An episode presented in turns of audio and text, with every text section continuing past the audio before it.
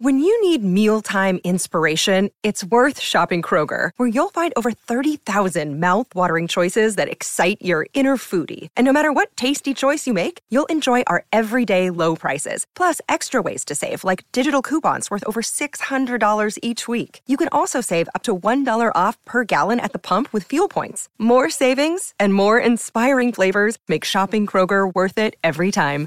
Kroger, fresh for everyone. Fuel restrictions apply.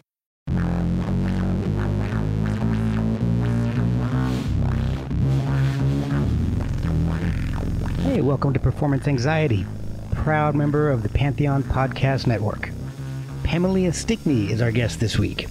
Who is Pamelia Stickney, you may ask? She's a virtuoso on the theremin. She's so good, in fact, that Bob Moog asked her to help him design his version of the theremin. She tells us how she began playing the instrument, what affects it when you play, like being licked by a puppy, and since she moved to Austria, how to travel with it. She also talks about taking this wild, futuristic instrument that's been the soundtrack to countless sci fi movies into new territories by using effects pedals and other tricks. She's also played with some amazing artists like Yoko Ono, David Byrne, Bela Fleck, and a lot more. You guys have to check out her website, PameliaStickney.com. There are all kinds of clips and information there, including a link to her Facebook page. And explore her SoundCloud page at soundcloud.com slash Pamelia. Check out our socials at Performance ANX or Performance Anxiety on Facebook. Give us a review. Might get read on a show if it's five stars. Now we're gonna ring you, Pamelia Stickney.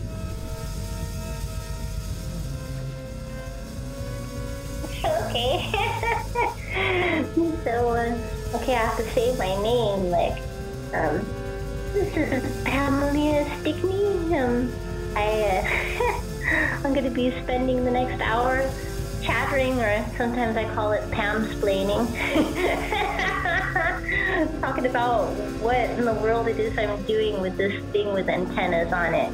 It's kind of like tuning a TV without touching anything and and then luckily there's not a clap track. it's like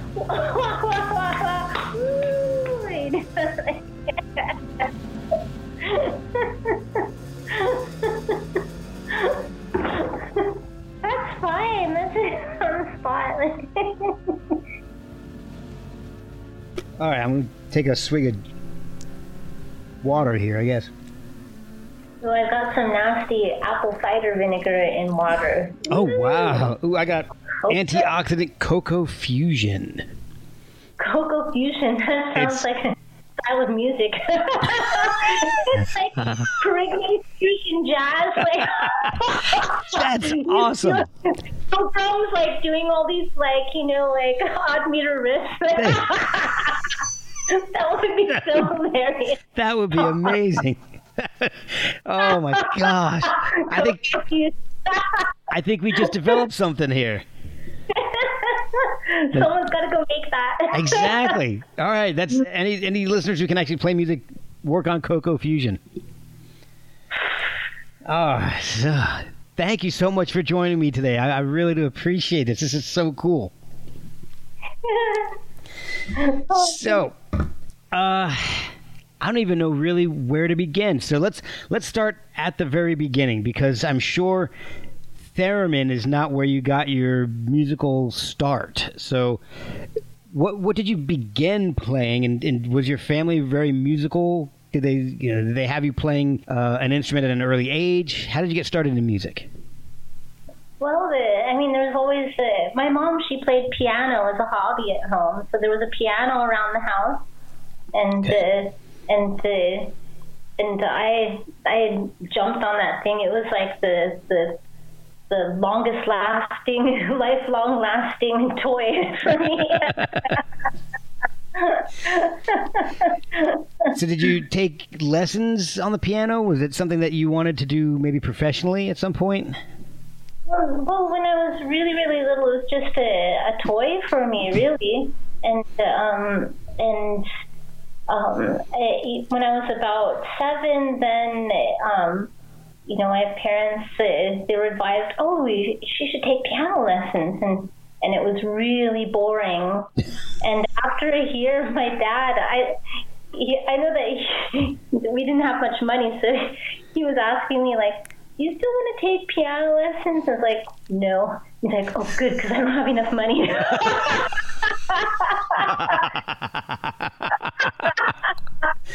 oh, thank God for the the boringness of piano. I guess. well, the lessons were just mind numbing. Yeah. So it's like you know things like da.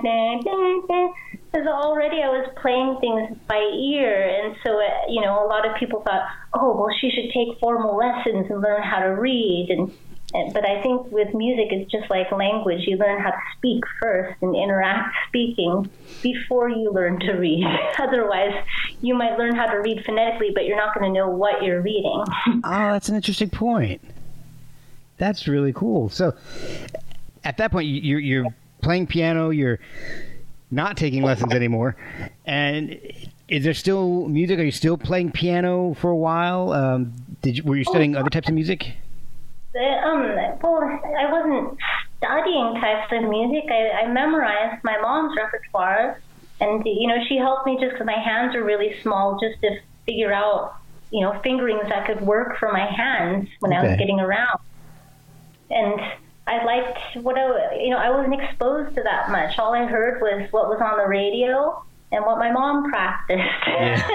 that was it. Okay. but I was interested in what I was hearing.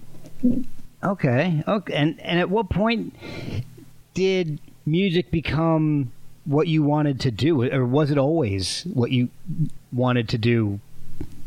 Well, it's always been something I, I, I have an interest in and enjoy doing, and the time just flies by with it. And and um, I never, it wasn't never like uh, you know, as a kid, it's not like I sat there and said, I'm going to make a living doing music. I knew that I wanted to always uh, keep playing, and Okay. uh, um, and yeah, I just wanted to keep playing it. That was all. So how did you find the theremin? Um, that, it's so by accident. Um, I was uh, I was back in like '97, and um, I was playing in this band called Gegita, and um, my boyfriend at the time, who was a member, uh, you know, he went out to Blockbuster Video to get a film for us to watch for the night. Okay. like, documentary, I'm like, oh fuck, I don't want to watch a documentary. I didn't ask film. fuck. You know, so I wasn't at all enthused to watch a documentary about what's a theremin. Who gives a shit? you know. but I remembered that, like, you know, it was sometime before that that some friends of his were like, oh yeah, we saw this documentary and like there's this instrument called, and we think that you'd really do it. Like we think you could do it, you know. And it's like, and they tried to describe it to me, made no sense, and I, I didn't pay attention to what they were trying to say because I, uh huh, okay, whatever. Because I was very scared then, you know, and I was happy with that. You know, it's fine for me. And um, and then uh, like within the first few minutes of the documentary, I was totally tucked in and very interested and um, and it made sense when I heard and saw Clara. Um, and so then, you know, I've explored many instruments already at that point, and um, and so when I saw that, I just thought, "Ooh, I gotta try that." And it's like a, like any other instrument that I've tried. I'd see someone play it, and, and when I was a small child, I always wanted to play a string instrument. You know, the only one I knew the name of was violin. I'd see that on TV, and it made sense to me. And I had a feeling that I would understand um, how to play it. And it wasn't until I was 12 that I finally got to have access to a violin. Oh, And then wow. I played it. And Nice. so it was kind of that same curiosity, like, ooh, I want to try that. And and th- there's some instruments I tried and and didn't work for me, and you know, you know, like brass instruments. That that was hell. And I had braces when I tried that too. So like, okay, screw that. it doesn't work. Too much pain. Yeah. yeah. I've gone through that with my kids. They they all play brass. My daughter plays the trumpet. My son, well, my oldest daughter plays the trumpet. My son plays the tuba, and my youngest plays the French horn. No way! You got like all like horn section there in the house. Oh, my house is the biggest cacophony. It's insane. And my son, my son is, is he's taller than me, which is not a hard thing to to accomplish. I mean, I'm I'm a short guy. I'm like five six, but he's taller than me. But he's like soaking wet. He's like a buck twenty. So he's carrying this big ass. Uh, he plays the sousaphone in marching band. Oh yeah! so it's it's just amazing. You see this like this stick walking this enormous piece of brass around the stadium. It's crazy. oh my gosh, marching band! Uh, Oh, they that's all- so cool. All three of them are in high school. All three of them are in the marching band. So Nice. I love marching band. oh, they they love it. not have to do um PE. Like it, marching band counted as like physical education. But Oh, the downside show up on the field at like you know, five thirty in the morning and they crack of dawn.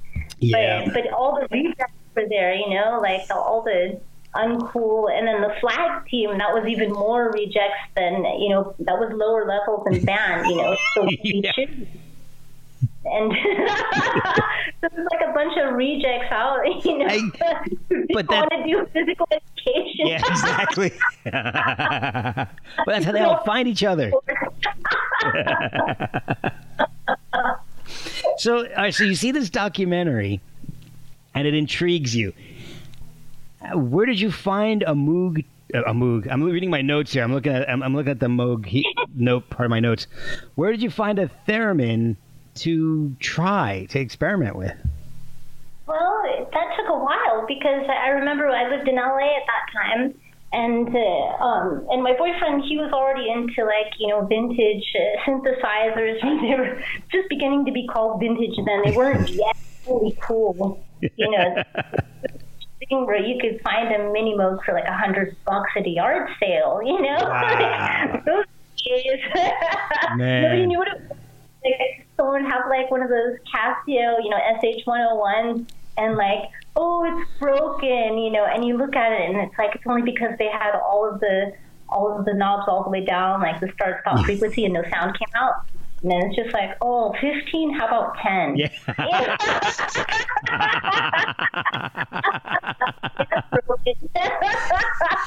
I'll take this piece of junk off your hands. but uh, there was a shop called Black Market Music, and and sometimes they might might have had a theremin there, and so I went, but they didn't have one. Um, and then there was some, you know, some other shop that had you know antiques, and they had one that was like you know seven thousand dollars. I'm glad I went there to try it out because you know, it was an RCA, and an RCA in comparison to one of Moog's instruments is a piece of shit. Like, Yeah. if I tried something and it was a piece of shit, and and it couldn't be calibrated correctly and with gummy response, then I probably would have just thought it was a toy and like, okay, never mind. Yeah. Um, but um, by chance, we had a magazine lying around um, that was uh, like the, the Beastie Boys had this magazine called Grand Royal, okay. and there was an interview with Bob Moog in there, like several pages long. Oh wow. And and then, you know, since they had an interview with him, then there was like a little app spot for his company that was called Big Briar for theremin kits and theremins, you know, the basic small size ones. Right. And so then it's like, oh my gosh, you know what? Let's just buy one, you know, screw it. You know, it's it's like buying a guitar and just see what happens. And uh, and so I just remember the mile marker was there was a UPS strike and um, and Princess Di died. So that was the time marker of when when I was waiting for that theremin to come in oh, the mail. Oh, wow. Jeez. yeah, yeah. So how how does a theremin actually work? What is? I know it's it's a magnetic field kind of a thing. like I'm I'm not good at the. the it's weird. I, I I'm good at the observational part of how it responds. Right. You know, and and that's how I've learned to deal with the thing. And so what I could understand of it was the the sensitivity to any tiny movement of my body. Um, it, there were only four knobs on the instrument that I got. You know, one said pitch, the other volume, and then waveform and uh, brightness. And Okay. so, uh, you know, I already was familiar with synthesizers, and this was just like a really bonehead, you know, not that many options. and so then, you know, what's left to do is listen to how it's responding. And uh, I, I made the, you know, I made this amazing bonehead discovery when I pulled it out of the box, you know, plugged the antennas in, plugged it up to electricity, stuck it, you know, power, you know, plugged it into an amp, and sat it on a coffee table, and nothing came out. And so I was like, oh shit, it's broken. Got a defected one. and then I lifted the thing up off the table, and suddenly the noise came out. And then it was like, lesson number one. Oh yes, the volume antenna was too close to the table, and that's what kept it silent. Oh, wow. And uh, and so um, you know I then you know figured out because I, I knew it would be possible to play a melody on the thing, and so figuring out how to calibrate it. Um, that means to to adjust the the range of the pitch range of the instrument. Let's say Okay. um, it's uh, you've got to turn the pitch knob and adjust it so that you know it's like a stringed instrument, and that the closer you get to the antenna, the smaller distances and movements you're going to make with your pitch hand.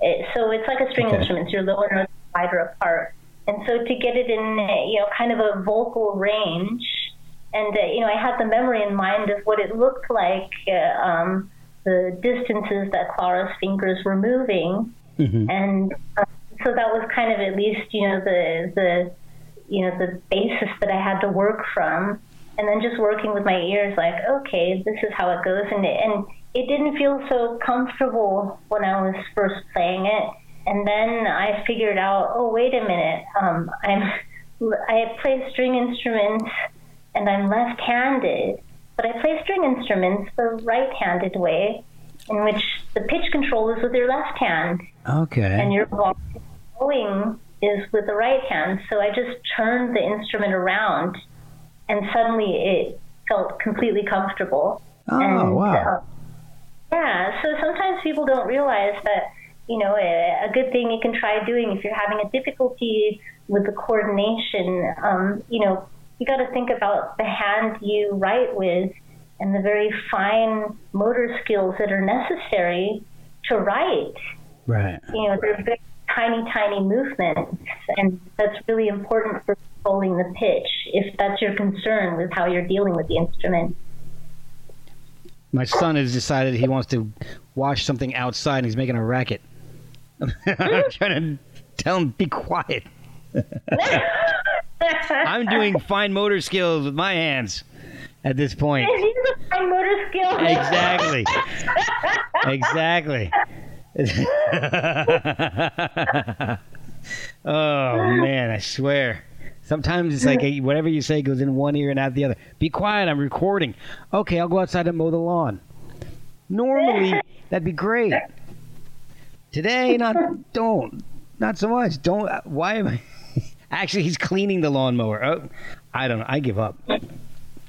Hey, that's great. He's cleaning the lawnmower. I mean, wow. Yeah, he, him great. exactly. He's, I got some power washing on that side of the house and needs to get done too. So the theremin is to me it's it's fascinating because the very first thing I think of when I hear the, the word theremin is Jimmy Page. I hmm. just think of him using that and, and watching him on the Song Remains the Same movie, playing it and, and doing these these weird, you know, gesticulations while this box of noise is going woo woo woo woo and I'm like, what in the fuck is he doing? What is that's not his guitar? What is he?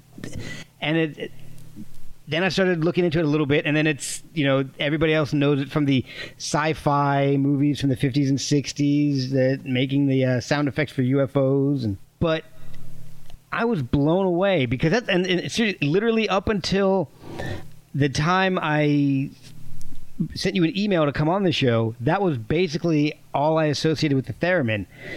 And then I, I started, yeah, I, yeah.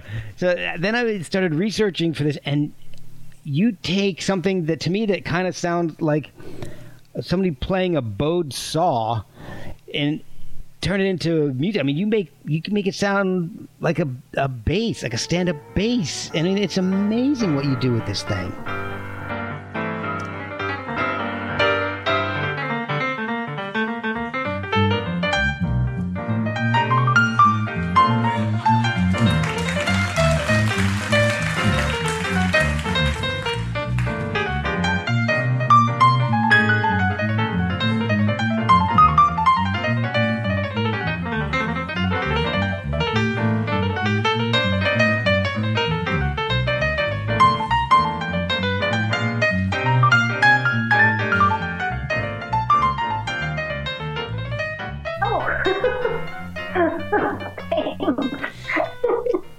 Mentioned trying to make the most. yeah. well, in in a in a video that I saw, you said that you're playing the silence. Can, can you explain that? I I I. I figured it out when you when you were saying it in, in the video, but you know, since nobody's watching the video at this time, hopefully they're listening to this podcast. What do you mean by with the theremin? You, you're playing the silence. Um, because that's the only way that you're going to separate the notes and create the illusion of there being a separation between the notes is playing the silence. If you leave your volume hand up, it's just going. Right. But when you're playing the silence, you're going to. You know, the silence is what gives the separation between between the notes, and you can create you can create the illusion of um, of uh, or I guess it's like puppeteering, sort of. You know, it's animating. That animating. Yeah. I didn't think of that. That's true. Yeah, because you you're using your hands like almost like a marionette. Well, also when you see animation, it's a bunch of stop, start, stop, start. Yeah. And so you kind of manipulating the stop starts. okay, so so you, you bring up uh, another question that I had for you. In watching people play the theremin, obviously the movement affects sound, but does the shape of your hand affect the sound? Like if you're doing, whether your hands either on the, the pitch control or the volume, if is it going to sound different if you have a flat hand as opposed to a, a fist? What affects the sound body wise?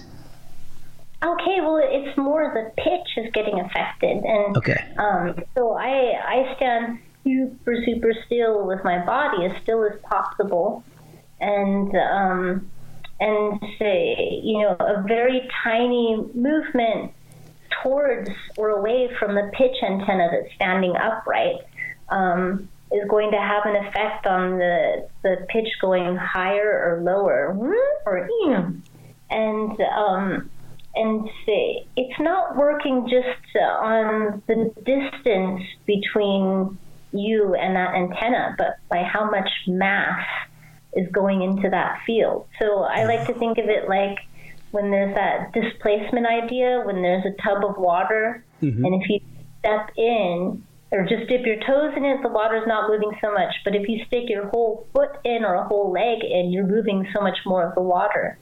And so, you know, that's the reason why, even though you could be the closest, um, you know, body next to the theremin, if while you're playing, someone else starts to walk up from behind or in towards your field, the the pitch is going to start to rise because that's that's another person stepping into the pool. Oh, wow. yeah. And the more people come and approach towards it, then that then increases the spaces between all of the notes that you're playing. So it's like someone is um, changing, the, you know, turning the knobs on your stringed instrument while you're trying to play it. Oh wow! So is it going to change depending on the stature of the person? So if if you've got one theremin and you're playing it, and then you step away, and then let's say um, I don't know a, an NFL linebacker comes up and decides to try to play it, is, is it going to sound different because of the mass of? It'll be it'll be the, the measurement, you know, of the distance that he would have to move to go between two of the same notes that I would be moving towards and from uh, would be wider because he has more body mass. So if somebody weighs oh, okay. more then uh, then they'll have to, or more or less, they'll depending on their preference too as well, because no two people have the same distance preferences for for what's comfortable for playing it. Um, okay.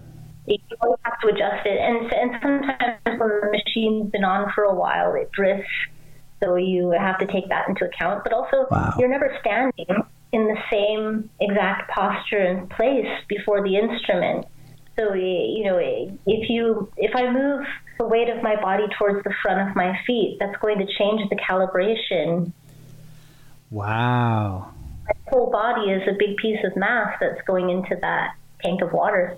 yeah. so how how wide is the field that uh, that will affect the theremin. So how like how far do, do people need to be away from it in order not to affect it? They don't move at all, then that's fine. you can be close or far. Although, if you're too close to a lot of uh, you know mass that conducts electricity, like human bodies, uh, then then um, then you might have this phenomenon where it's not possible to have shorter distances between your notes nor can you have all of the octaves that range that you're accustomed to. Uh-huh. But um, you know, so if I'm standing next to some wall that's made of some material that that conducts electricity, that has water in it, or whatever, like even I was playing next to a big tree and the branches above me when the wind blew and the branches move all the water that's in the branches is having an effect on the pitch of the theremin oh wow people think trees are dry, but they're full of water inside. yeah. That's so. if you're playing, you have to really pay attention to where you're you're setting up on on a stage or in a room. Yeah, but since you know, I make sure that nobody's too close to my pitch antenna, and you, you don't always have control. You know, if you're playing in a tiny space and a little tiny stage, you know, I try to find a spot where where there will be the least amount of movement, um, you know, or interference, or people walking by to go to the toilet. yeah, yeah so it's a, it's a it's a lot of um, uh, you know letting go and to and and just kind of you kind of have to improvise it each time with, with each setting that you land in because there are a lot of factors that you have no complete control over. oh wow! So does other electrical equipment affect it? Like, uh, like if you're playing with somebody who's playing a guitar or something, or if you're playing next to a lamp, would, would would would things like that affect it? No, it's more sometimes to do with like the power source, you know, and okay. the, and also you know there've been times where you know I'll be sound checking and and if somebody is plugging in the cables in the DI boxes, then it'll make little pitch jumps happen on my instrument. Oh. Or sometimes being, uh, you know, next to the drummer and not so far from them, uh, when I've had moments where the person, you know, will touch their cymbal to silence it, and when they touch that big ride cymbal, then the pitch might jump on my theremin. Oh wow! That's another weird, strange thing. It's like you could be standing next to someone who stays very still next to you. And I discovered this when someone's dog, you know, a little tiny pit bull terrier thingy, you know, came up and then it was licking my leg while I was playing. And each time its tongue made contact with me, the pitch, it sounds like it's jumping. Oh. You know, like, but-um, but-um, but-um. And, uh, you know, it's like, because, you know, suddenly I've become a bigger piece of mass. But it's kind of interesting because the dog could be so right next to me, but if we're not making contact, you're not going to hear that that sudden jump. Okay. And that's kind of an interesting thing that suddenly, you know, when we become, you know, one big attached mass, attached mass, that it, you can hear this jump. And That's it sounds like a jump, but it's just happening so fast. It's a, yeah. Oh my gosh. So the, the instrument itself is actually a fairly new instrument, and it, so it's it's what about a hundred years It's a old. measuring tool. That's what it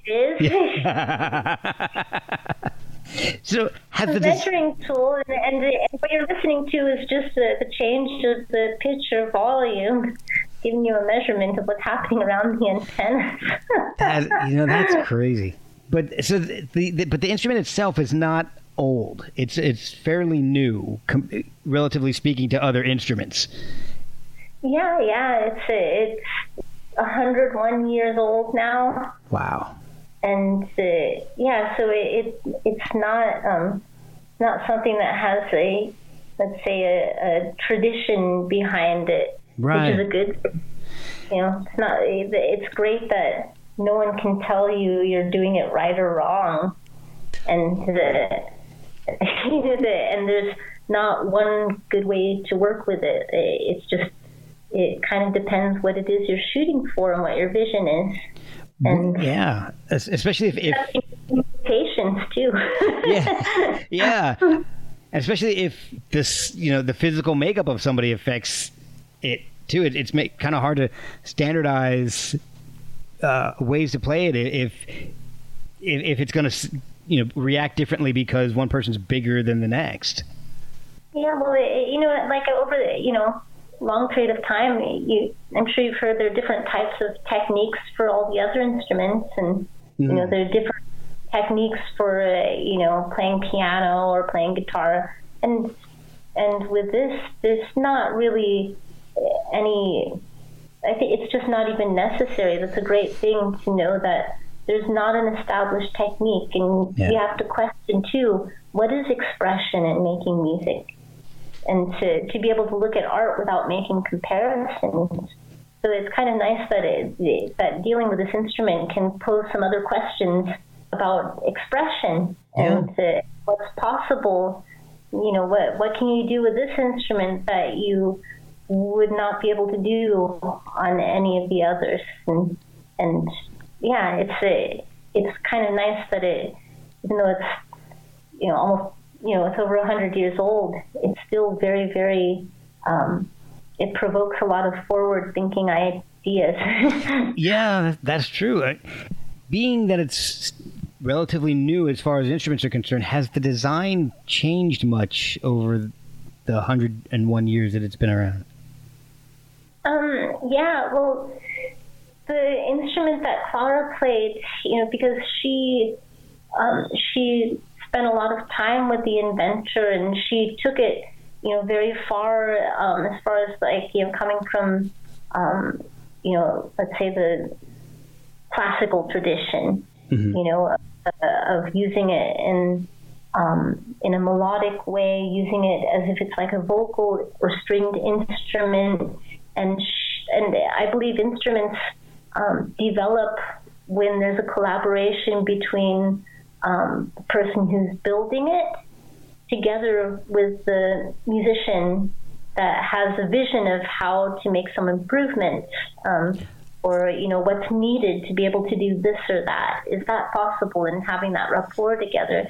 So her instrument definitely is different from let's say one of the rca models um, that Okay. Were semi-mass produced at the time I, i've tried restored ones and everything and they're nowhere even as good as the small basic moog theremin Really? Wow. you know, it it it it's it takes a, yeah. the- It's, anyway, that's a whole other conversation. But but um, you know, Bob Moog, his uh, his first passion was building theremins um, really? before he built keyboard synths.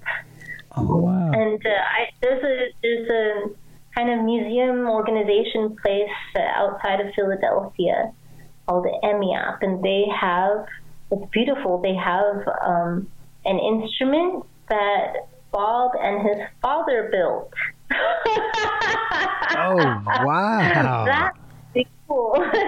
and you know, and and in playing, you know, that instrument, you know, um, it definitely doesn't even uh, it doesn't have the same sensitivity as his later ones um, because he had the opportunity in the 70s to do some repair work on Clara's instrument, and that's when he first was introduced to her. Okay. He knew of her already, and you know admired her work, and who else was out there to help fix her instrument? And Yeah. he got a glimpse into the inventor's design. He got her input, which was very important because without her input, how would you know how to calibrate the thing? Yeah, good and point. So from that point on, that had a really that that influenced the design of this later theremin, and uh, and that's the- you know it, um, that's, that really explains why.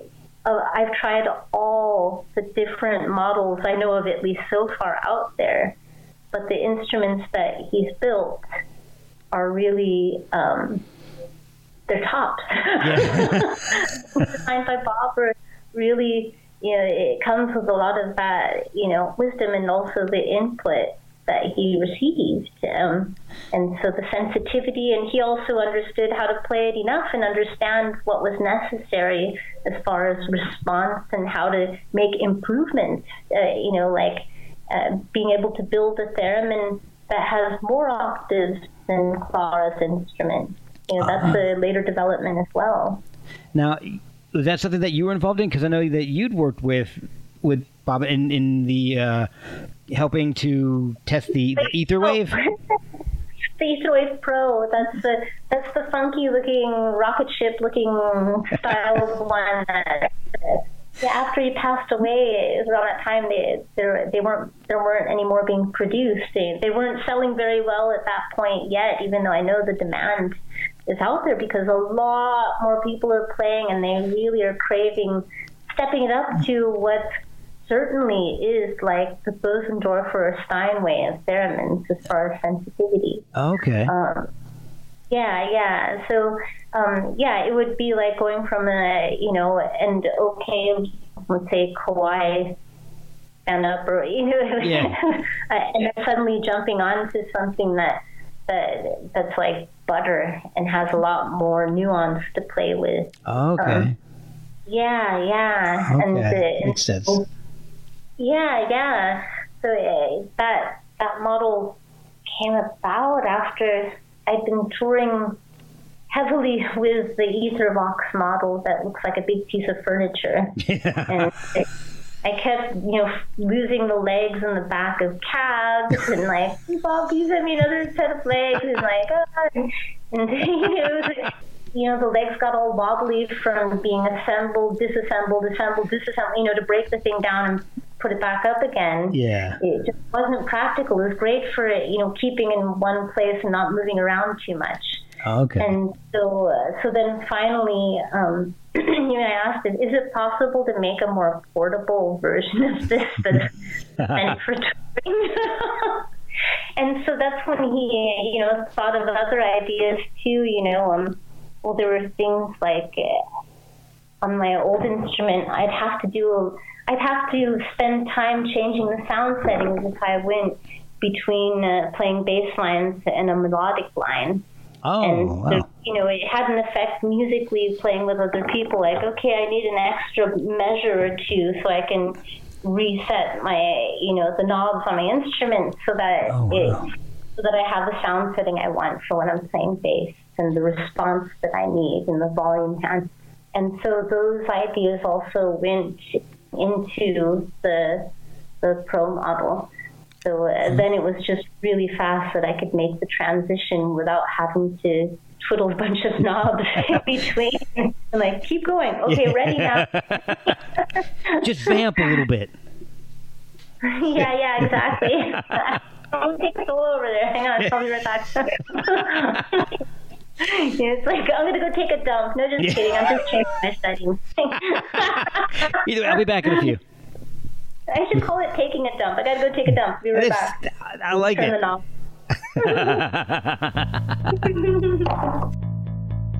We'll be right back after a word from our sponsors. So is it hard to transcribe music for the theremin? Because uh, and what I've I've heard of uh, is a lot of music that's uh, composed stri- strictly for the theremin, but I've also heard you do some more standard pieces. Do you ever do I don't know pop rock music on the theremin, and and, and how do you transcribe music for the theremin? Well, it's like working with a voice. You know, a stringed instrument, you can jump between strings to to to do really big interval jumps and very quickly. Um, or a bowed instrument, you know, physically you have a way to go. And Right. with the theremin, it works very differently. So it's like working with a voice, except you have a wider octave range than the typical human voice Okay. and um, and so the it's yeah I've made adaptations uh, um, for the theremin to play, and lots of other people have too. You know, whether it be you know taking jazz standards or an aria. Um, you know, if something's written for voice, it usually lends itself very well to playing on the theremin. Okay. And uh, and uh, yeah, and I should send you some links. There's a Yes. lot of. As soon as anybody says I should send you some links, the answer is always yes. You should. Oh, you don't even have to finish that sentence. Just yes, do it. the great thing is that you know I, I have uh, um, you know quarter inch cable outputs, and I can run this. Know, people forget it is a synthesizer. A synthesizer is not necessarily a keyboarded instrument. This is before the keyboard synth was a theremin. Okay. Okay. I didn't even think of it like that. Yeah, it, because it was a pain in the ass to play. You know, and composers were interested in that and in this synthesized sound. And finally, you know, people were, you know came around and thought, hey, how how can we harness this and put it in a format that's a lot more universal that that most musicians understand, like a keyboard layout. And Ah. that's higher than you know, having the keyboard layout to control the sound. okay. Okay. That makes that makes sense then. All right. so if I'm at the airport, you know, I don't say it's a theremin because I know they're to say, what is that? I just say, oh, there's a synthesizer in here and it goes through the scanner. Okay, fine. That's Hey. Okay. That'll work. Here, it's synth, you know, it looks exactly the same. That's a great idea. So so okay, so it's a synthesizer, so you can run effects through it then. Yeah, I can run it through effects pedals, and uh, um, so that's a lot of fun. I, I love using, using effects pedals with it, and it's a clean signal. So also for recording, you can go direct. Oh, Um, okay. Yeah, so it, it's it's really handy in that way. You know, there's a sound system, great. Yeah. but you know, I can imagine running or hearing you know chorus and, and loops, loop pedals and harmonizers, octave pedals, things like that. Can you run it through a distortion? What does it? What does it sound like? I have so much recorded stuff that's doing all of that. Oh my gosh, that's amazing! I I'm so used to just hearing the. Oh yeah, like to get distortion, um, you know, it's difficult because sometimes you know the the voice that's coming out of it might not have enough bite. So so I recommend to people, especially if they're using just the standard models, to run it through um, uh, something like a chorus, Mhm. so that you have fighting pitches next to each other. That gives a lot more harmonics to grab off of. Okay. Then into a distortion pedal to get more. Yeah, and That's- I've got to hear that. I, I I would love to hear it like almost like playing the guitar. You know, throw some some fuzz on there and a wah, and and you, you can oh yeah. you can you can make some of the craziest freaking sounds I've ever heard. I'm sure. So, oh yes. so you-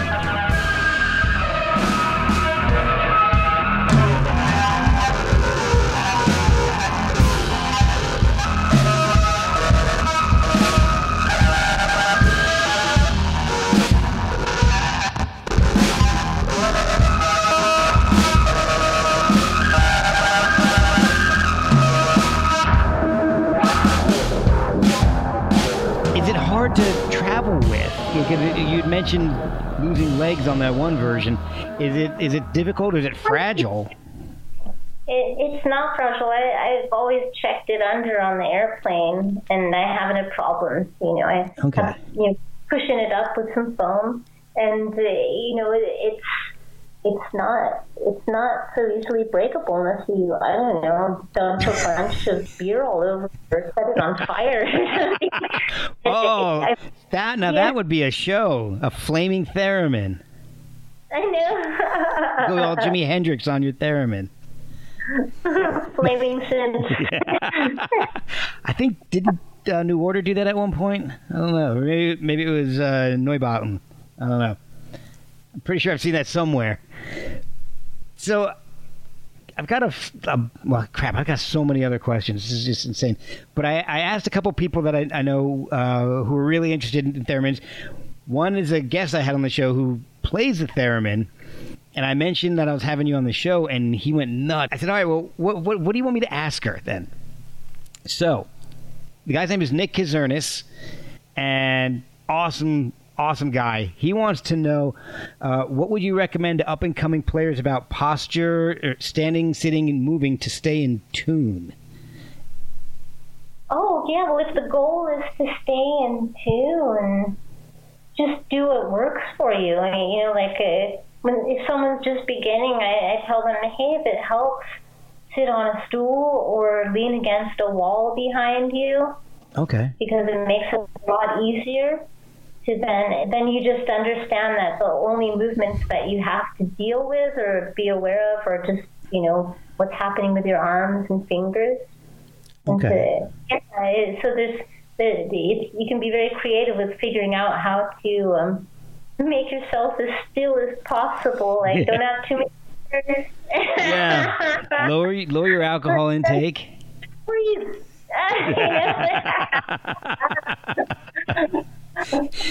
Now he also wanted to know: Does the quality of the instrument affect how much your positioning and posture affect the sound?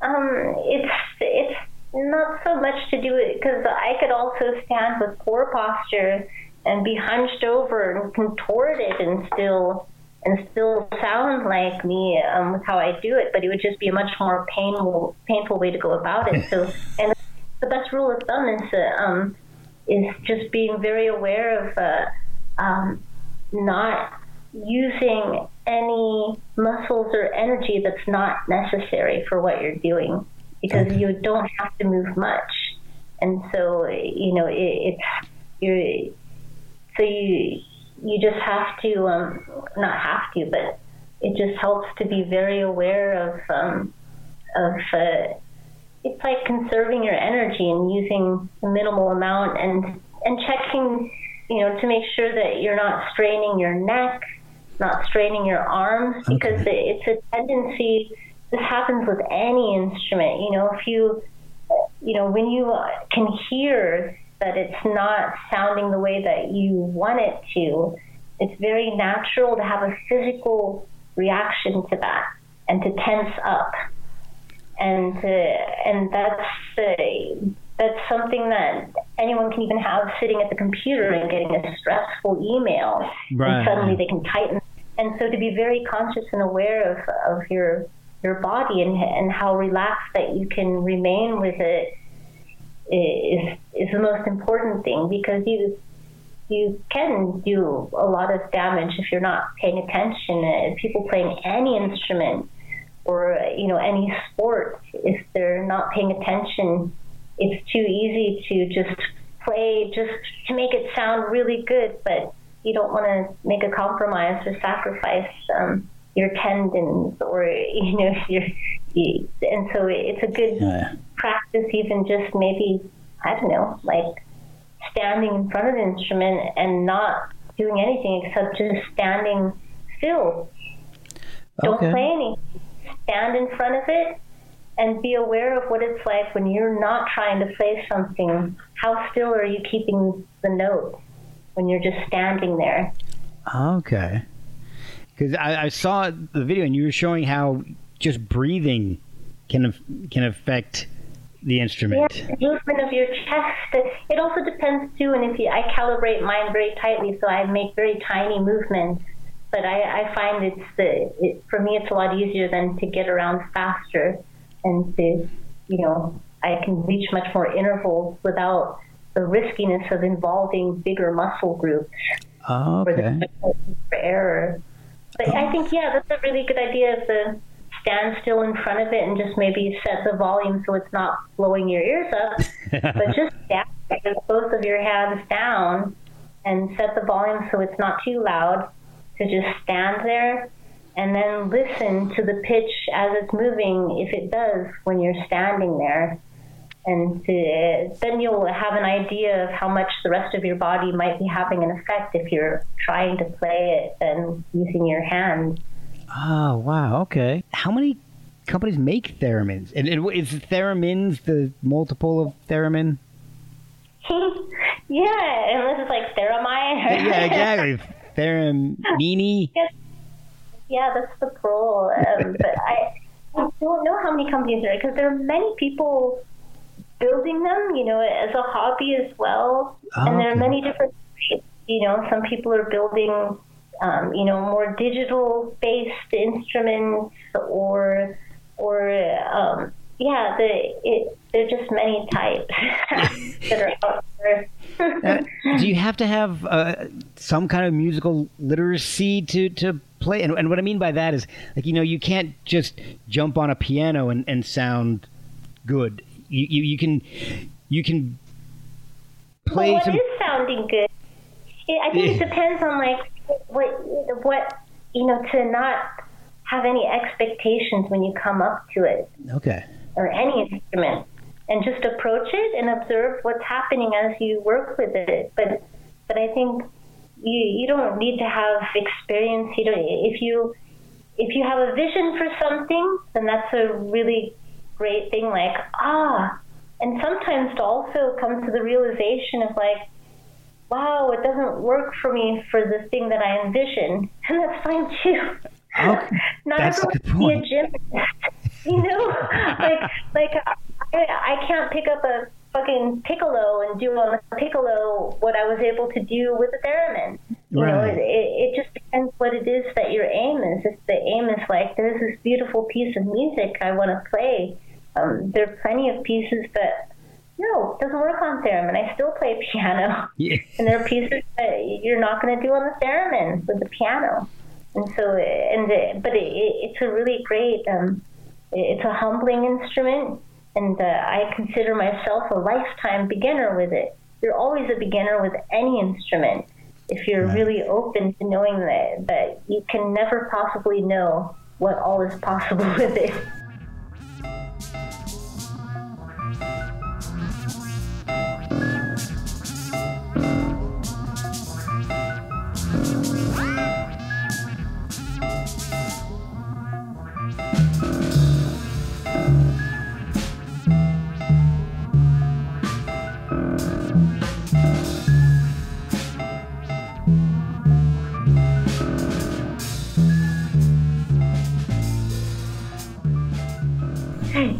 The insight will only come when you when you have no expectations and stay completely open to inspiration.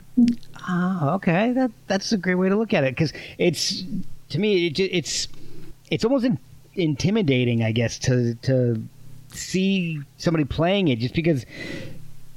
You, you know, I'm, i mean, and a lot like any other instrument, you, your two hands are doing different things, but not all. Shift driving a car is you know using involve you know playing drums involves all of your limbs to yeah. do. And but I can't do that either.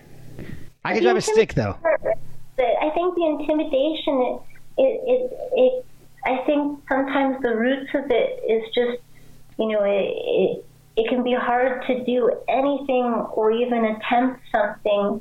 I know in my case, if if I'm making comparison especially value, com- you know, value comparison. Yeah. And so, uh, what's good is a, a, good idea I find is not to make comparisons and just because uh, that's tied in with expectations too. It's like there should never be this expectation of how it should sound. How you know it's it's it's a real um, I think that there's a special thing about approaching this instrument that, that because it's so difficult to uh, understand at first how sensitive it is, yeah. even though the only thing that you're changing is pitch and volume with your hands in the air. That's it.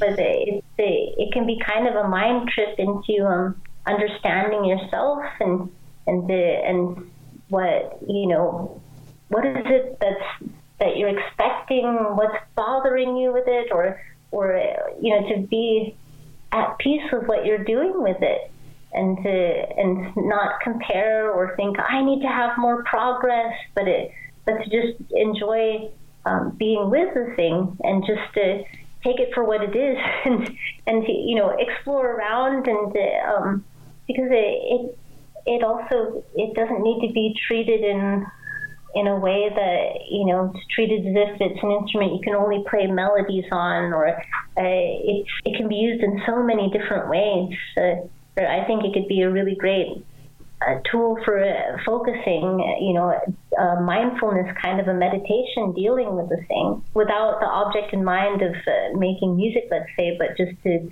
you know, having a, a mindfulness of, of what it is that you are changing as you're moving. Or should I make very slow movements and what happens next?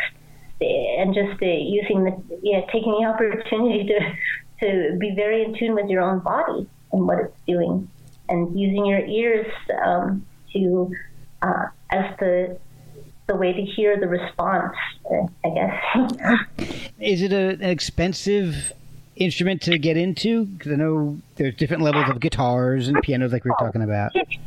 Not at all. They, they're, you know, they're really super cheap models. I think they're maybe like, you know, like a hundred bucks or whatever. It depends what it is you want to do with it too. I mean, if you're yeah. wanting to play melodically, then you, I, you know, or have more uh, control. I, I always recommend the there's the Moog Basic Etherwaves, and it's like it's like about I don't know three four hundred dollars. Okay. It's like buying electric guitar. It's not, and you yeah. can find them used online because people buy them and get sick of them. but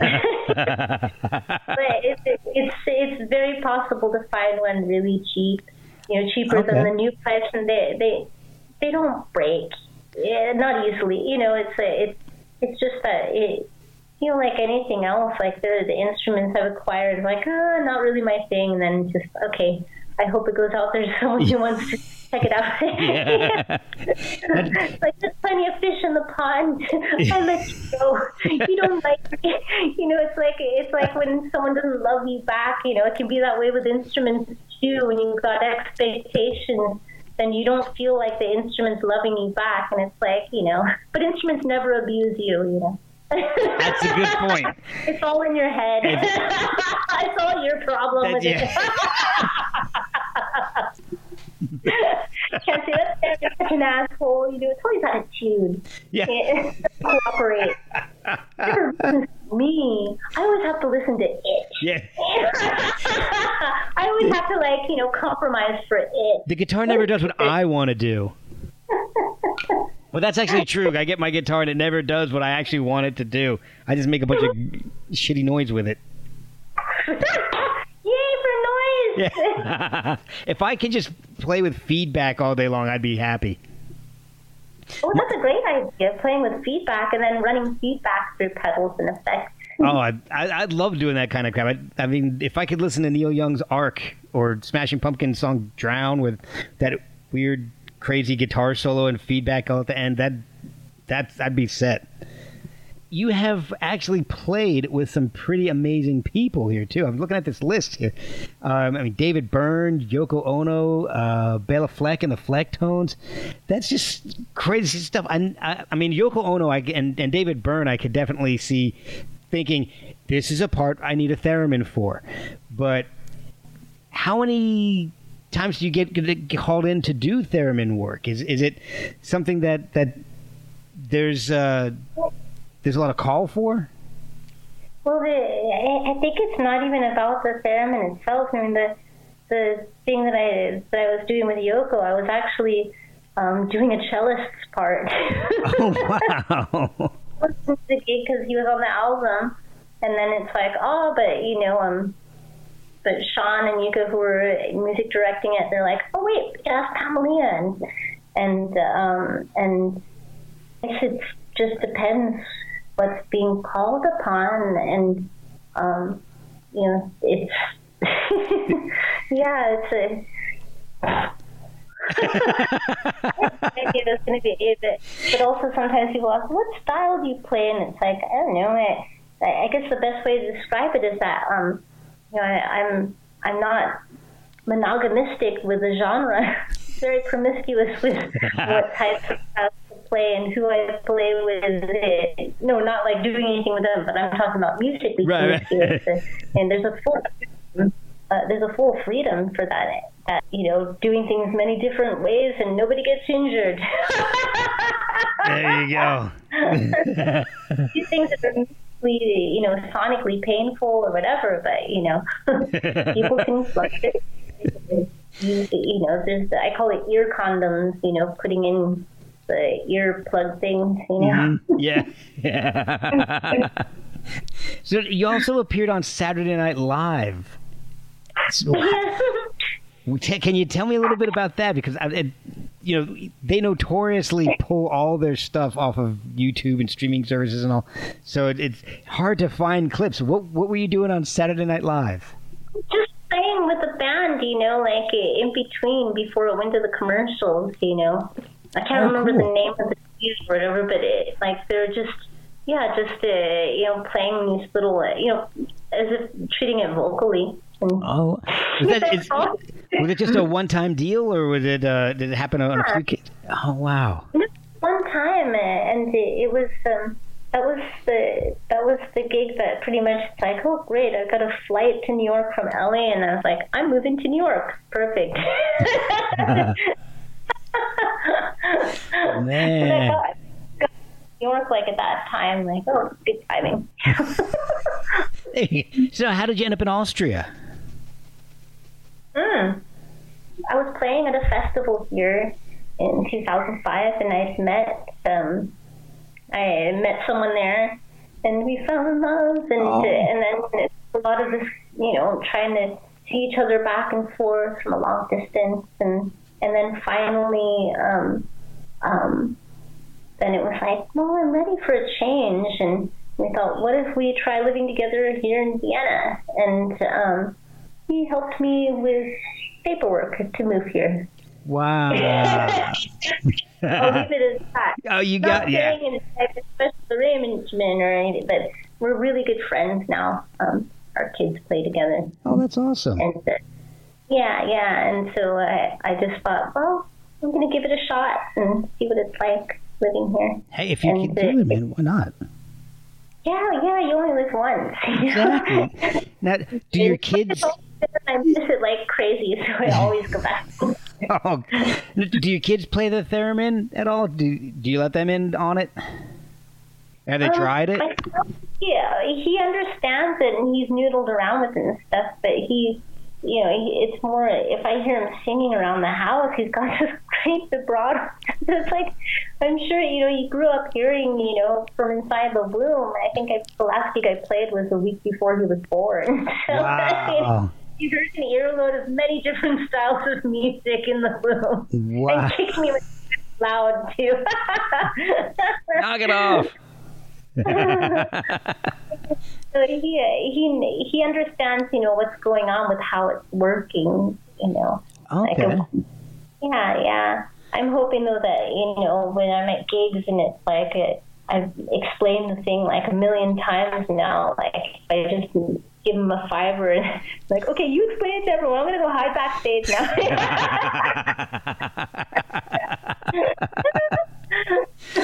Man, well, this has been a blast. I I think I've learned quite a bit about this instrument. It's just that it was a complete mystery to me before. So I'm really glad I've been able to chat with you about this. Oh, I'm so glad that you asked me and, uh, and your enthusiasm too. Thank you so much for interviewing me. Oh, it is my pleasure. And I, I was thinking about this. Well, here's here's kind of how it started.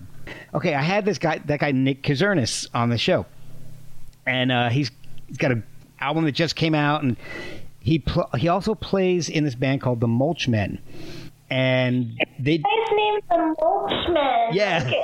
Okay.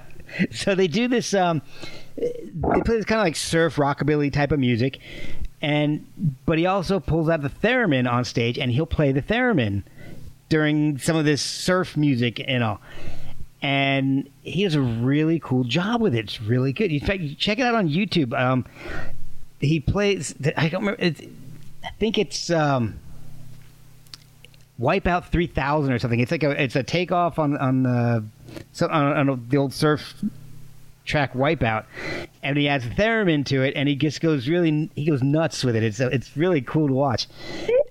And um, so I was asking him about how how he got into playing the theremin and all, and he's like, "Oh, I'm just an amateur. He's, it's uh." uh, it's a lot of fun, but you know it, it's it's this really interesting instrument. But I don't I don't really know a whole lot about it.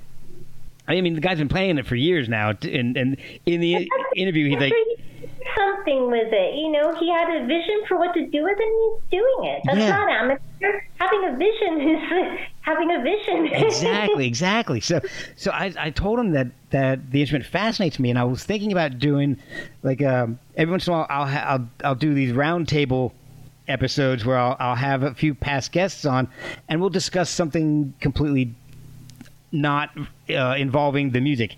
Like, uh, for example, I had. Um, at uh, uh, Jordan Zadorozny from Blinker the Star and Kellii Scott from Failure on. They're like really good friends. They've known each other for years. They were both on on the same show, and Jordan came back on a few weeks later, and instead of talking about his music, we talked about David Lee Roth, era Van Halen for an hour and a half. And then Kellii came back on later, and we just talked about mixed martial arts, and because I don't know anything about that either. Um, and I had Aaron Lazar on from the Giraffes and and uh, uh, Jason Thompson from Vast Robot Armies. Got them together, and we did a show on the best uh, uh, cover songs that were better than the originals. So I'll do episodes like that where it's not focused on the guest's music. And I started thinking about talking to Nick about it. I said, I would love to do an episode on the just the theremin. You know, the history of it, interesting theremin music, um, you know, and things like that. And, and, and he was like, that'd be great. So I, I, I started thinking about that. Immediately after I had Nick on, I had uh, Dana Schechter on. And yeah, so I was telling her I had such a great time chatting with her. I invited her to come back on and do one of those types of shows where it's one where we're not talking about her music, we're just talking about some other topic. And I mentioned the Theremin show, and she's like, "You got to get Pamelia Stickney on." I, okay, tell me about it. she's like, oh, she's like this, this amazing theremin virtuoso. She's fantastic, and she's hilarious. You love her. I'm like, I'm sold. And she's like, all right, I'll. So I re- that's and I reached out to you, and uh, if you're ever if you're interested in doing another episode, either on something completely different, or if you want to discuss, do a little roundtable about the theremin and just weird shit having to do with the theremin, you know, I would love to have you back on and do another episode. Oh, I'd be thrilled to be back on. Awesome, awesome. So let's definitely let's stay in touch. Uh, um, I like talking about all sorts of weird stuff. I could tell you. Oh, oh my god, I was remember I had written something in there like about the gonorrhea. yes, that was hilarious. this is a side topic. The, uh, the weird conversations that happen backstage. So Oh. there's a, there was this band that I was like, you know, uh, sitting in some shows with, and and the singer was telling me about like, yeah, you know, one time was like it was really terrible. I got gonorrhea, and That's terrible. and he had to, you know, the nurse told him, was like, yeah, you got to contact all of the people you've been with the past six months because it's really serious and it could do a lot of, you know, harm, uh, you know, to their system. And Yeah. and so then he- he's like, oh man, I got to make these calls. This is so terrible. And he thought, what if there was this service, you know, that's like a pre-recorded message, like, hello, plug in the name. This is a call to let you know that so and so, you know, has, has gonorrhea, and you can call it. The service would be called gonorrhea. that is brilliant. I love it. I love it. Oh, so you can, you know, so if you, you know what? Okay, so on that line, I, I think I heard that. I think my daughter said something like this today. She's like, "There's, there should be one, uh, a kind of a, a phone service where if you're feeling bad, you call them up, and it, it's calling calling oats. You just call them up, and then it just loops in some Hall and Oates and makes you feel better. Calling out. You just calling oats. all all right, so so uh, on that vein, I guess I had a while back now. I had a, a chef on the show. Uh, her name's uh, Celina Tio. She's freaking awesome. If you're ever in Kansas City, go to the Belfry because it, it's just an amazing place. She's got uh, it's a restaurant lounge, and she's got uh, the, uh, this amazing bar. So it's 350 whiskeys. 250 of them are bourbon. It's just incredible. Well, she's been on Iron Chef America, Top Chef Masters, Wow. but she's the coolest person. So we did it. We did a couple shows. Uh, one with her, and then one where I put a Spotify playlist together, and she would match bourbons to the songs in the playlist, which is awesome. But before I got her on, we were contacting uh, and and just trying to arrange it through text messages. So she was asking what when I record. So I said I have a day job. I, I don't like to record on the weekends. Um, it's always on weekdays. And I sent it to her, and I didn't spell check it or before I I sent it, and I looked, and I don't know why, but my text autocorrected to I don't record on the weekends. It's anal on the weekdays.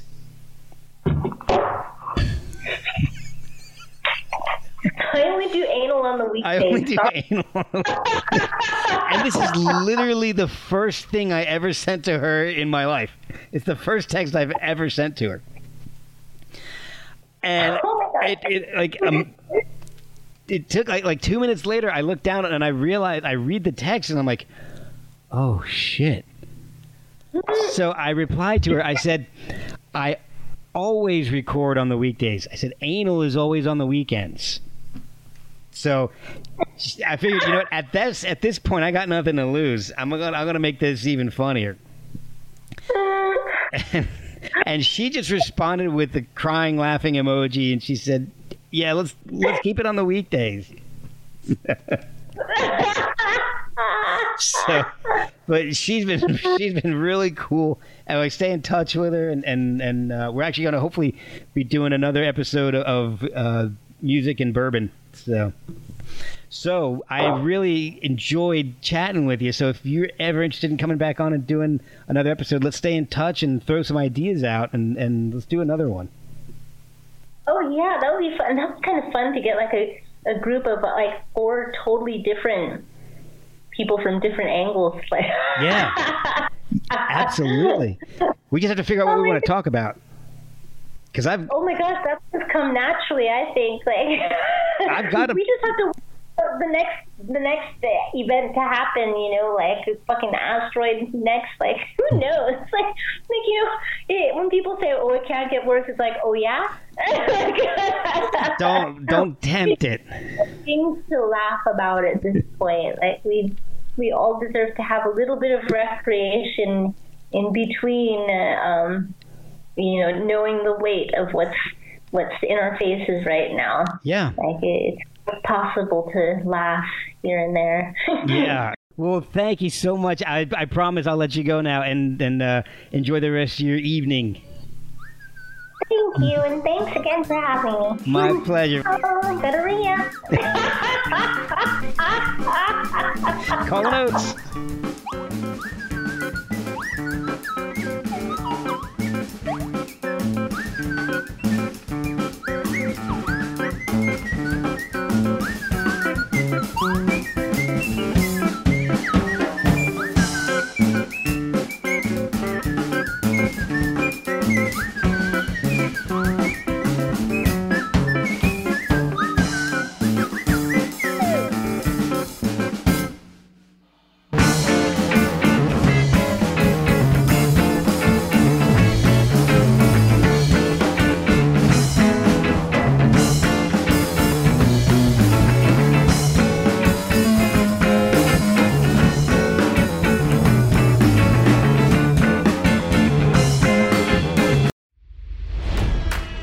It's NFL draft season, and that means it's time to start thinking about fantasy football.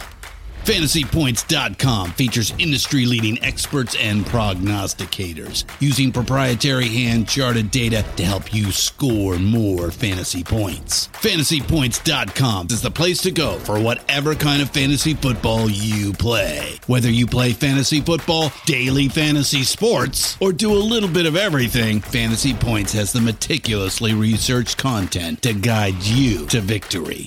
And why wait for the fall? Fantasy Points also covers the new spring football league, the UFL. Join the guru, John Hansen, Scott Barrett, Joe Dolan, and other massive names in the fantasy football universe with an exclusive offer. Use code Pantheon for 15% off any fantasy points package, including the all in package, with access to every article, tool, and data nugget that Fantasy Points has to offer.